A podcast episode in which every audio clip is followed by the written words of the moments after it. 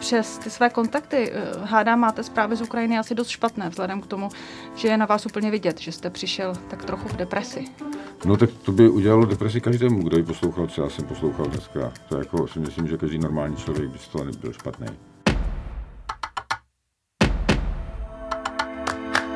Já jsem Marie Bastlová. A já editorka Eliška Dokulilová. A tohle je podcast Ptám se já. Nesmlouvavé rozhovory, které jdou do hloubky.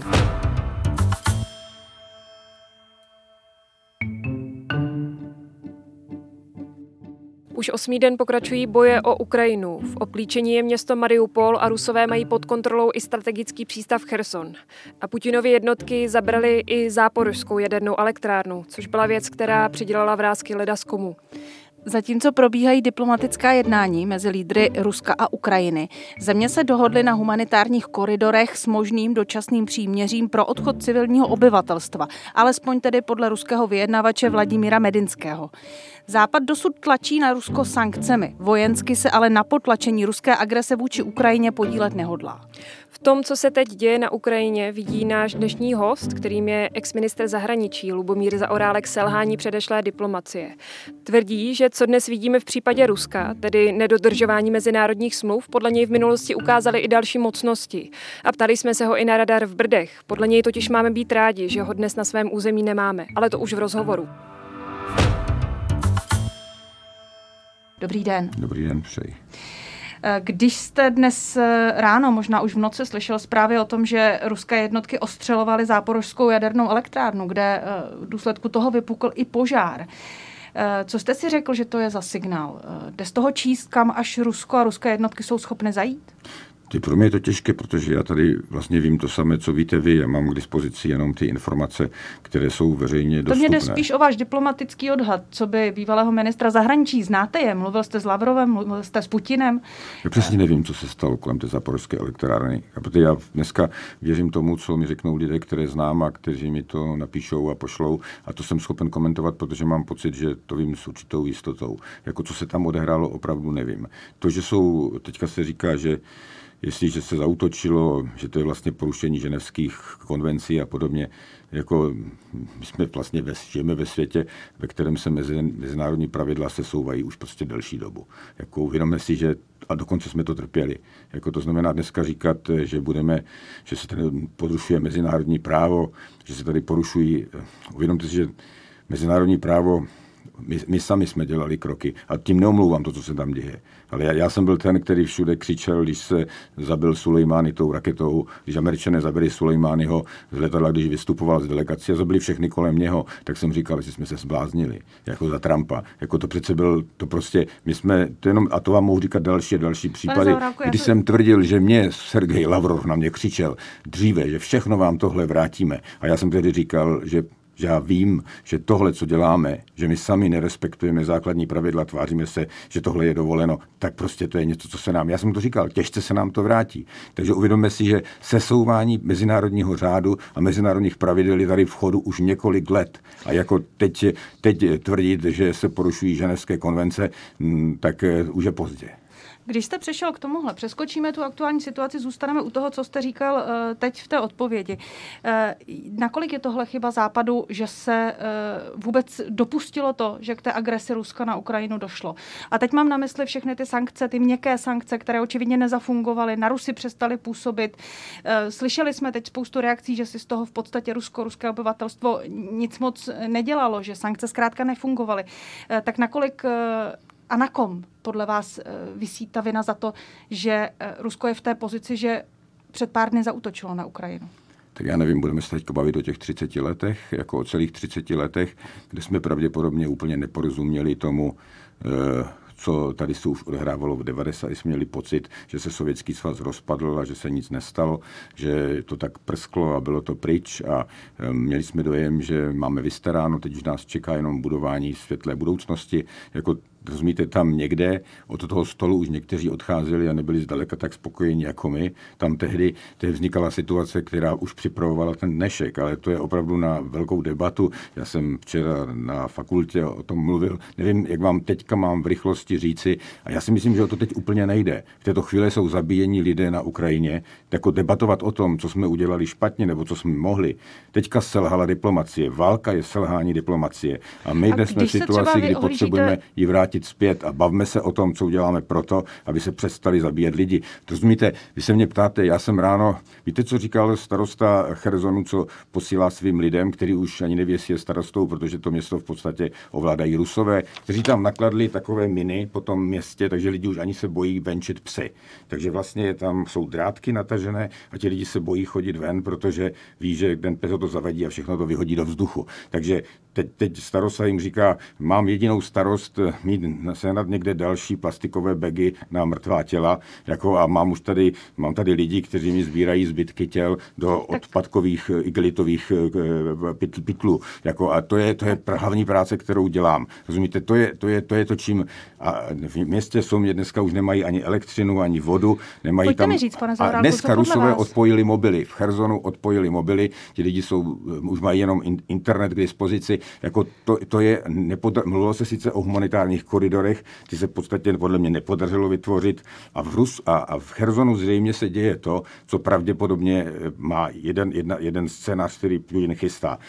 Ti chersonští se obávají, že ty kolony, které postupují v zakrytých vodech, že přivážejí nějaké Rusy, kteří budou simulovat údajné referendum pro přihlášení té oblasti, jo, k Rusku.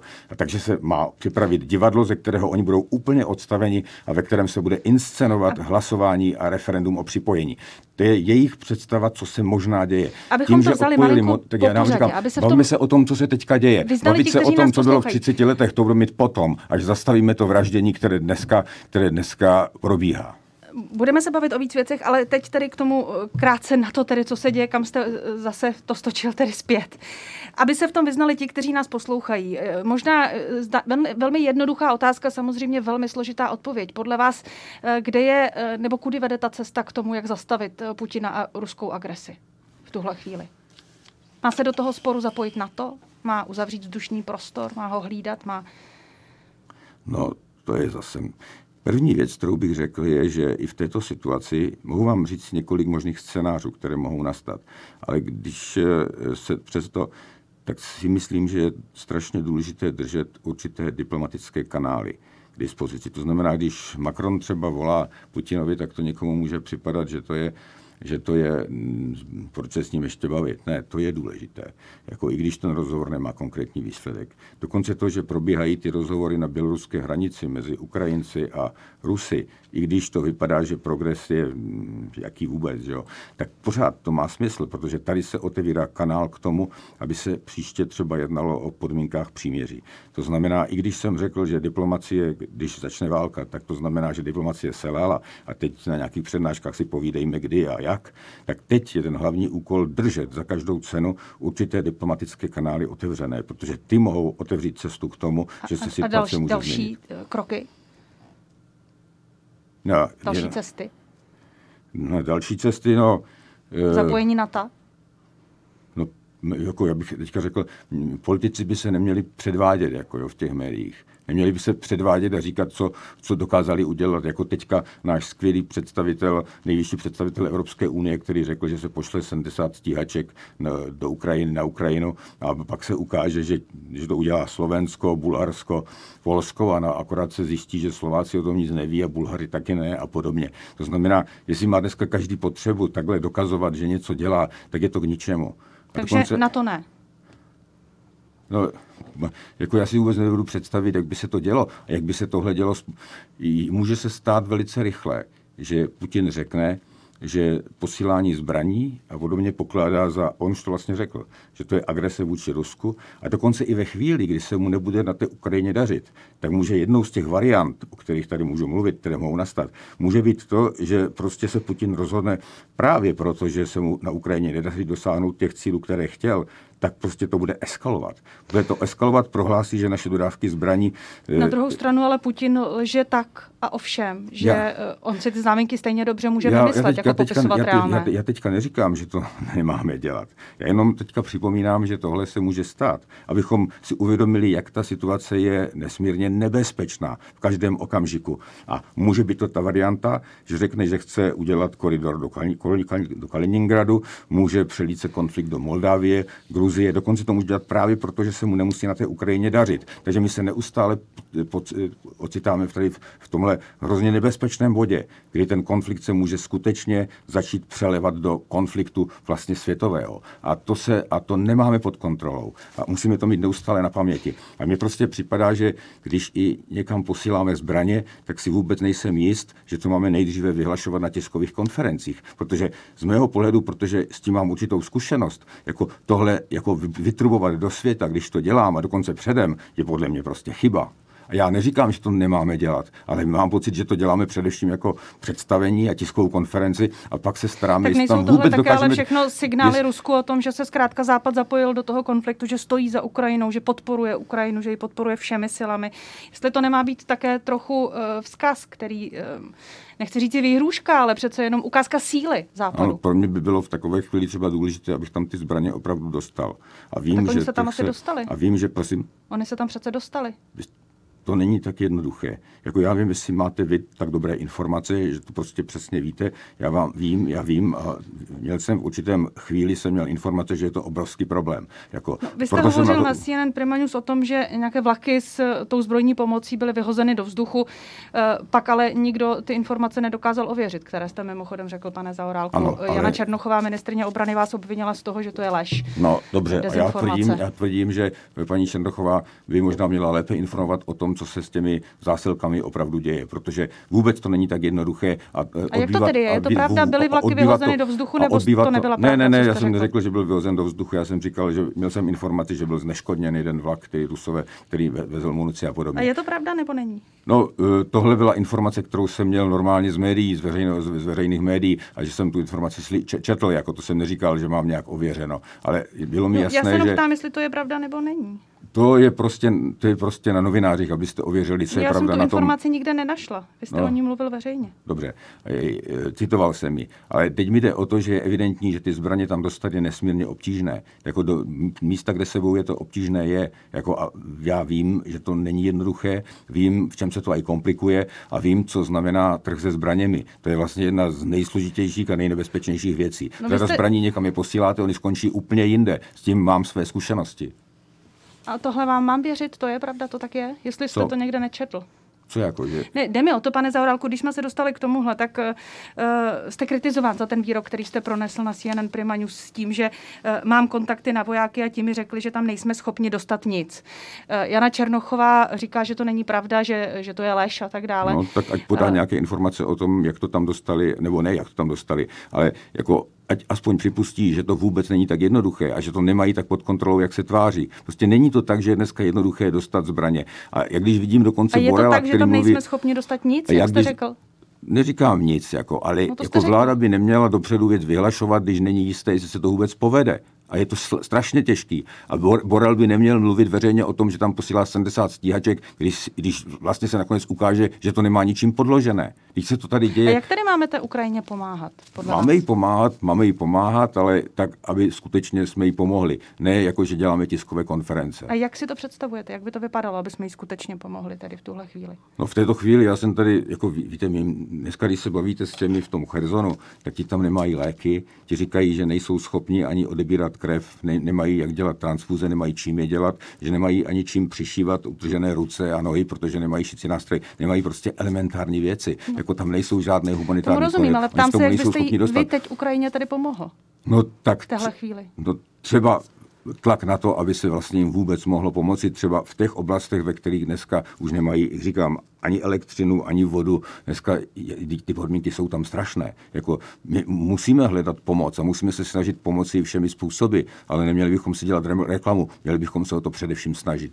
A když je něco tak těžké, jako je třeba ty dodávky zbraní, tak než bych křičel no, jako Borrell, že má sedmdesát stíhaček. Řekněte mi, jak byste to udělal? Vy jste mi zatím neřekl, jak byste to udělal? v tuhle no. chvíli? Kdybyste byl teď ministrem zahraničí, ale já bych byste seděl ve vládě, jak byste ale já bych především nevykřikoval, jako že, že, že, že dávám Ukrajině, já nevím, sedmdesát letadel, když se pak ukáže, že je vůbec nemám. Jaký to má smysl, kromě nějaké osobní propagace? Ale co byste dělal? No, ne, co byste nedělal, co byste dělal? Nevymýšlel bych si jako a snažil bych se ty věci dělat. A třeba i v tichosti. Ale jaké? Jak? Ne, já se jenom snažím, já se omlouvám, ale snažím ale, se zkrátka slyšet, kdy, od vás dozvědět, kdybyste stál na tiskové konferenci vlády, jaké kroky byste tam vy oznamoval, jak byste říkal, že pomáháte Ukrajině? No, já neříkám, že bych nepomáhal Ukrajině. Ale jak? Ale, no tak samozřejmě, že se snažíme dodávat humanitární pomoc. Vím, že je možné se dostat k hranicím Moldavska, Ukrajiny, tam je ale hodně, už je dost těžké to transportovat. Je to poměrně, máte kontakty s lidmi, kteří jsou schopni vám pomoci, prostě můžete dělat spoustu věcí, ale je dobré nevy, nevykřikovat věci dopředu, když to nebude jednoduché. Jako to znamená, než vykřikovat, ono vzniká ve veřejnosti, vzniká pocit, že už to tam skoro je, ale to tak prostě není. Víte, že se vyhlásila munice, jako a kde ta munice skončila? Jako v době, kdy se to vyhlašovalo, tak nebylo ani jasné, jak se to tam dostane. Takže mně připadá, že tady se tady prostě jako kdyby se, se tváříme, svědomí se upokojí, něco jsme udělali, ale vlastně nás ten úkol čeká a ten je zatraceně těžký. Rozumíte mi? To znamená, ale nechcete kdyby, mi říct, že nic z těch zbraní, které Západ, který no už dobře, několik ale, dní deklaruje, že posílá, možné, a posílá třeba, na Ukrajinu, řekl, že se tam nedostali. Máme nebo... úmysl dostat tam tady tohle. Víme, že to bude nesmírně obtížné, jako víme, chceme se o to pokusit. Jako netvářit se, jako ten Borrell řekne, že tam pošle sedmdesát stíhaček, a pak se ukáže, že je to nemožné. Jako co pak tohle vám nepřipadá, že je vážná věc, že se tady vedou, že se prostě politici, politik tady se předvede s velikým, velikým darem, který se potom ukáže, že je nesmyslný a hroutí se. Připadá vám, že tohle je normální? Já jsem se jenom ptala na to, jak byste to navrhoval řešit vy, kdybyste... No nevyhlasoval bych, že dávám sedmdesát stíhaček, protože bych věděl, že je to není pravda, že Slovensko má připraveno, Bulharsko, státy jste... se k tomu nehlásí. Ani není jasné vlastně, kdo to měl dát. No víte, co to jsou dát sedmdesát stíhaček? Jak by se to vlastně vůbec provedlo? Je to celé nesmyslné. Tak abychom prostě si nevykládali pohádky. Ta pomoc Ukrajině je nesmírně obtížná a v řadě těch věcí, já pořád opakuju, stojíme za plotem. Nejsme schopni pomoci těm, co tam sedí v těch sklepech, co vám popisuju, jako těžko hledáme cestu, jako takto aspoň netvařme se, že, že pomáháme, když je to tak těžké, když je to vlastně, když nejsme schopni jim pomoci ani s tím základním lékařským materiálem. V souvislosti s tou válkou, když budete kterou chtít na těch jednáních poslat ma, ma, ten, ten ty humanitární koridory, tak vám Rusové řeknou, jo, no ale tam budete posílat zbraně. Souvislosti... Takže dokud posíláte zbraně, nedostanete tam ty léky. Takhle složité to prostě je. V souvislosti s tou válkou, kterou Rusko vyvolalo na Ukrajině, pochopitelně rostou i obavy mezi českou veřejností, jestli uh, ten válečný konflikt ohrožuje Evropu, ohrožuje nás, ohrožuje okolní státy a tak dále, i vzhledem k tomu projevu, který měl Vladimír Putin předtím, než ten útok na Ukrajinu začal, kde hovořilo o obnově v podstatě Sovětského svazu. Uh, vy jste do té debaty vstoupil ve veřejném prostoru na Twitteru, kde jste se vrátil k rozhodnutí o vybudování uh, proti, protiraketového radaru v Brdech, což byl projekt, který se chystal v době Topolánkovy vlády v roce dva tisíce sedm dva tisíce osm. Skutečně ani trochu nelitujete toho, že jste tehdy jako sociální demokracie tak strašně byli proti tomu projektu, naopak, že jste proti němu tak brojili a že tady ten radar prostě nemáme? Já nevím, snad vám chybí úplně základní informace. Ten radar byl samozřejmě podvod. Ten radar byl stejný podvod, jako byl podvod Irák, že jo, který vlastně byl založen na podvodu a pak to dopadlo tak, že se naopak Irán stal velkou regionální mocností. Kdybych měl tady víc času, tak vám budu vyprávět o Afganistánu. Zkuste se podívat na knihu The Afghan Papers, která vám řekne, co se tam strašného v tom Afganistánu dělo. Na to nemám čas, abych vám to vylíčil, ale vlastně tam jsme se prolhali tím Afganistánem a kdybyste mě pozvali tam. A další podvod byl, byl radar. radar Chcete podvod. vidět, v čem byl radar obrovský Chci podvod? Vědět, v čem byl podvod? To byl nejenom, že to je nějaká, nějaká moje téze a že nám to tady přišli říct celá řada odporníků z M I T, nebo dokonce člověk, který pracoval jako šéf pro vyzbrojování v Clintonově vládě, potom byl poradcem Obamy, tak jsme se tady poslali, pozvali odborníky, kteří nám to potvrdili, ale dokonce mi to potom potvrdil Joe Biden, který když tady přišel jako viceprezident, tak mi to prostě potvrdil, že to byl celý podvod. Jednak ty testy byly takové, že se ukázalo, že to je neúčinné a daleko vážnější věc byla v tom, že vlastně ten radar nikdy nebyl určen k tomu, aby hránil nás, Českou republiku. Vlastně to byla, my bychom byli zase nárazníková zóna. To, s čím jsem se těžko směřoval za socialistického Československa, že Česko bylo jenom nárazníková zóna pro Sovětský svaz. My jsme byli určeni při nějakém útoku k úplné likvidaci. Vy jste řekl. A já opakuju, radar byl nárazníková zóna, protože v případě, že by se něco dělo, tak tento radar, který nebyl moc funkční a který teda testy nepotvrzovaly, že k něčemu je, tak ten by byl zasažen jako první, a jak mi řekli generálové, byl by zasažen jaderným výbuchem. Na to jsem se chtěla zeptat, proč říkali, by mělo být jako první jaderný ptát, výbuchem. Pane Zaorálku, nezlobte se, já jenom bych se ráda dostala taky ke slovu. Proč podle vás by měl být tak nefunkční a radar, který je tak k ničemu, jako první terčem jaderného útoku Ruska? To přece nedává smysl. Tak pokud to bylo k ničemu, tak proč by na to měl směřovat první útok? Protože, samozřejmě, protože ty radary jsou obecně pokládány jako oči. Že to jsou oči, ať už teda jsou Rusku, více či méně funkční. A ty oči se při tom úderu... Necháte mě mluvit, ty oči se při tom úderu zasahují jako první. Proto takový radar byl někde v Tichém oceánu. Co mi říkali někteří generálové, to je opravdu rarita, že v Česku jste si to chtěli postavit kousek od hlavního města. To by byl jediný takovýto nebezpečný bod postavený vedle hlavního města. Takže to byla další tragédie té věci. Opravdu na, byli bychom nárazníkovou zónou, byli bychom nárazníkovou zónou, ve které bychom byli první, bychom byli zasaženi. Jako a dokonce radaru, který by nás rozhodně nechránil, protože nebyl určen k ochraně toho území, na kterém byl postaven. A já vám opakuju, chtěl bych být rád, kdyby Česká republika jednou přestala být nárazníkovou zónou jaderného konfliktu. Proč by podle vás Rusko jako první jaderným útokem útočilo na něco, co říkáte, že je k ničemu? No, to je Rusko tak hloupé? Ano, rozumíte, ta účinnost byla velice nízká, protože ty testy nevycházely. Jako proto teda řada lidí říkala, že hlavní úkol, proč se to má postavit, je, protože tady byl společný zájem těch zbrojních firm, především senátorů a kongresmanů, kteří měli přímo v těch místech fabriky, které to měli vyrábět, a zájem na tom, aby se investovaly tyto peníze, byl prostě konkrétní zájem zbrojařsko-kongresového monopolu. Dokonce tohle, co vám říkám, mi líčil Biden, dokonce mi říkal jména těch, kteří na tom byli zainteresovaní. Takže mi říkal sám, použil. Je to podvod. Zaplať pámu, že jste vystupovali to... proti tomu, protože celá ta věc by vám vůbec Vy nepomohla. Vy řeknete, je to k ničemu a zápětí dodáte, byl by to první cíl jaderného útoku. To přece nedává smysl. Mně to dává smysl. Řekl jsem vám, že ta efektivita, účinnost byla velmi nízká, protože ty testy nevycházely. Ale byl by to obrovský biznis, bylo na tom obrovský peníze. A co ten to byl ten hlavní smysl. Té věci? A, prosím? Co ten další aspekt té věci, že by na českém území byla vojenská technika e, americké armády, že by Amerika měla mnohem větší motivaci, ještě další, hlubší, bránit území, do kterého zainvestovala, kde má svoji vojenskou techniku a tak dále. To neplatí podle vás? Amerika měla dva zájmy. Měla jeden zájem, jeden zájem měla, aby teda se uskutečnila obrovská biznisová akce, na které by si leckdo vydělal.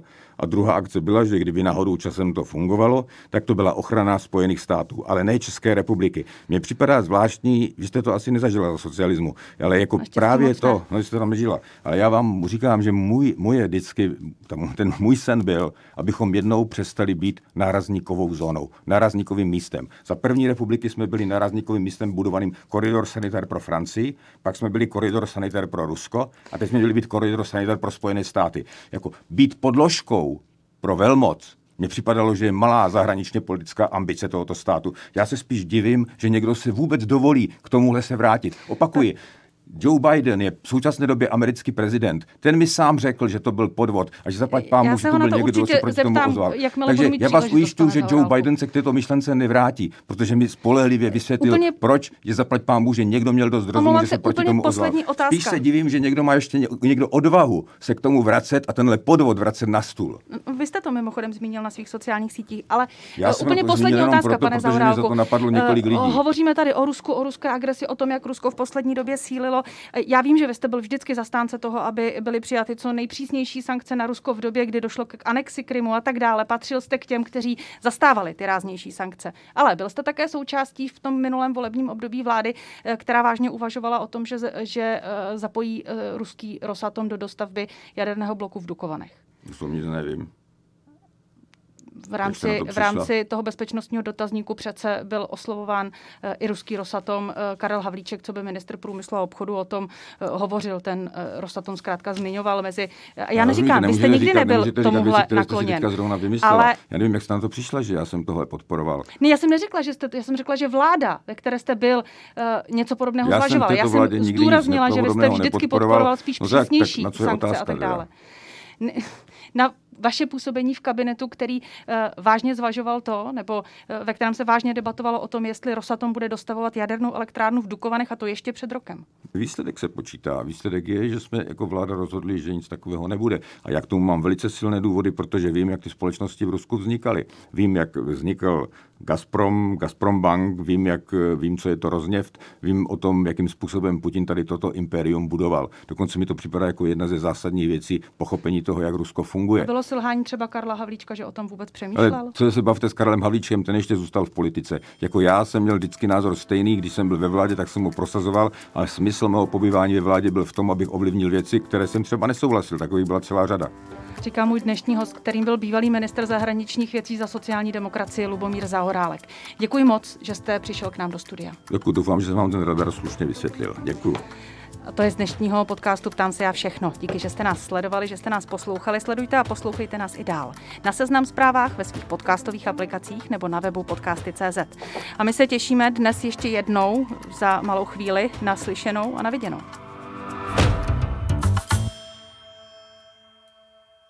Seznam Zprávy uvádí novou podcastovou sérii od tvůrců Českého podsvětí. Před kým se skrýváte? Jo, před, eh, před lidma, před lidma z podsvětí. Příběh nejhledanějšího Čecha. Teďkon jsem, teďko jsem v Senegalu, v jižním Senegalu. Z příbramského podsvětí do senegalské džungle. Vy jste udělal díl s policií a teďkon, čeho jste se vlastně bál? No policie mi prozradila. A mi přišla es em es, ať se na sebou zamyslím, tyjo, co dělám. Práskač. Na Seznam Zprávách, podcasty tečka cé zet a ve všech podcastových aplikacích.